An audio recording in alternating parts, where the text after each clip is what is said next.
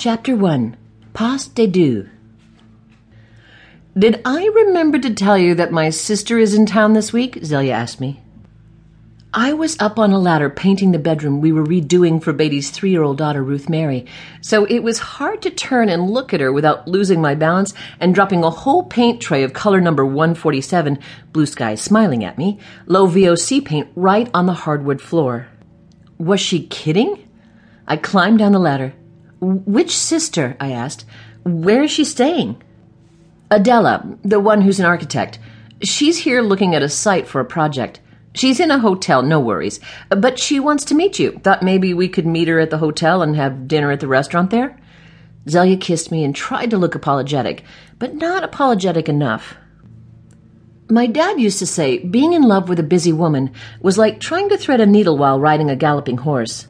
It seemed to me that the minute I found the woman, the right woman, I mean, all hell broke loose and I had no time to get to know her, to, to talk, to learn who she was.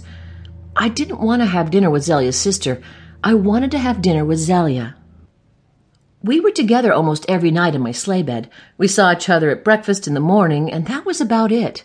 While I was managing cleaning up the last bits of trouble from the tree falling on my store a couple of months ago, and she was off at the dig where she supervised the excavation of a coastal native village, or meeting the graduate students, or even recently guest lecturing at the tribal high school and the Asian Life Museum. She had a deadline for an article she was writing for an archaeology magazine, and I knew the work was not going well for her. Her office at the dig was shared with a couple of people, and her apartment included two roommates who watched the Food Network 24 hours a day. I had no peaceful place to offer her for writing. The apartment over my vintage furniture store was in transition as we prepared to move Ruth Mary in as soon as Beatty got custody, Beatty had already moved in, and my little dwelling space, built on the foundation of the old kitchen building out back, was finally completed, but it contained only my sleigh bed, a folding chair, and a dog bed. When are we doing dinner with her? I asked. Zelia looked embarrassed. Tonight. Sorry. OMG. I counted to ten before I said anything. What time?